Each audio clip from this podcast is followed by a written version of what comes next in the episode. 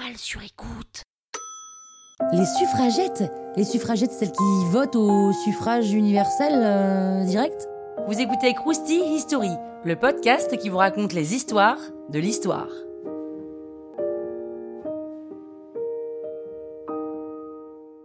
Avant la Première Guerre mondiale, les femmes n'ont pas le droit de vote, à part quelques exceptions du pays.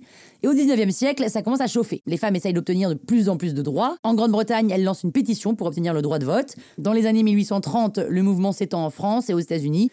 Et en 1903, Emmeline Pankhurst, une Britannique, fonde la Women's Social and Political Union avec ses trois filles, toujours pour défendre le droit des femmes. On appelle les militantes de ce mouvement les suffragettes.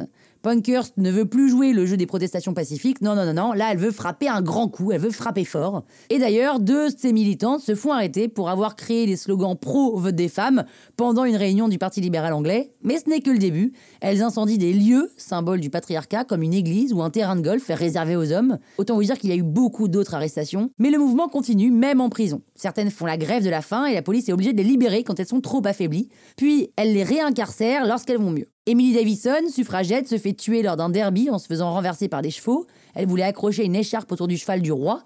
Les suffragettes la considéraient comme un symbole de la cause, mais globalement, hein, c'est un mouvement qui est très très divisé. La plus grande division se fait entre les suffragettes qui voulaient faire des actions violentes pour attirer l'attention des politiques et des médias, et les suffragistes qui, elles, étaient plus pour le respect de la loi. En 1914, la Première Guerre mondiale éclate, et retournement de situation, il y a une pénurie de main-d'œuvre parce qu'il y a beaucoup d'hommes qui sont mobilisés sur le front.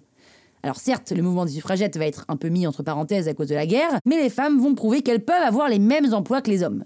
En France, les munitionnettes, c'est comme ça qu'on les appelle, fabriquent des armes dans les usines. Les femmes s'occupent des tâches administratives et conduisent des véhicules de transport. Dans les campagnes, elles s'occupent des travaux agricoles. Et sur le front, elles s'engagent en tant qu'infirmières pour aider les médecins. En 1918, à la fin de la Première Guerre mondiale, la Grande-Bretagne accorde enfin le droit de vote aux femmes. Mais avec certaines conditions.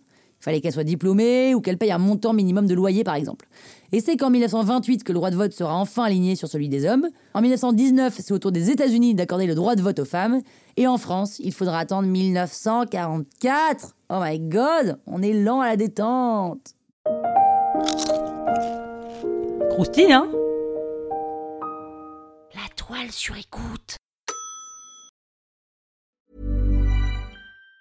Even on a budget, quality is non-negotiable. That's why Quince is the place to score high-end essentials at 50 to 80% less than similar brands. Get your hands on buttery soft cashmere sweaters from just 60 bucks, Italian leather jackets, and so much more.